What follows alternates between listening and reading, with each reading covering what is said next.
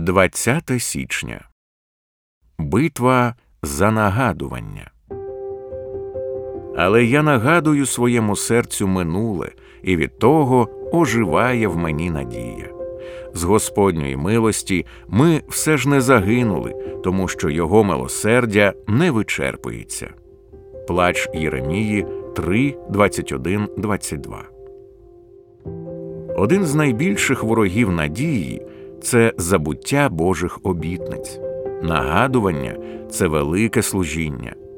Петро і Павло обидва зауважували, що писали листи саме з цієї причини 2 Петра 1,13, Римлян 15,15. Головним помічником у нагадуванні того, що нам потрібно знати, є Святий Дух Івана 14,26. Але це не означає, що ви повинні бути пасивними. Ви несете відповідальність лише за власне служіння нагадування.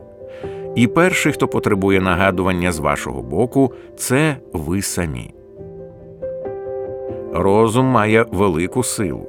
Він може розмовляти сам із собою, нагадуючи самому собі. Розум може нагадувати серцю, як сказано в тексті, але я нагадую своєму серцю минуле, і від того оживає в мені надія, його милосердя не вичерпується. Плач Єремії 3, 21, 22.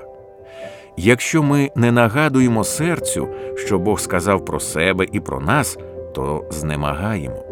О, як добре я знаю це з власного болючого досвіду.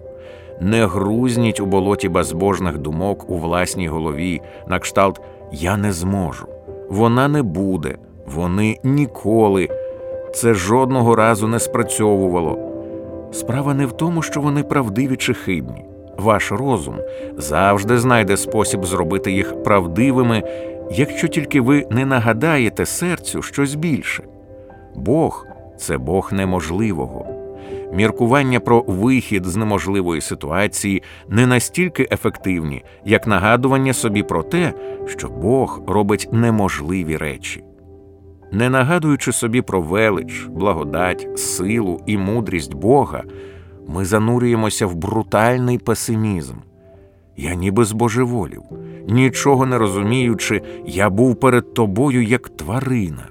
Псалом 72, 22.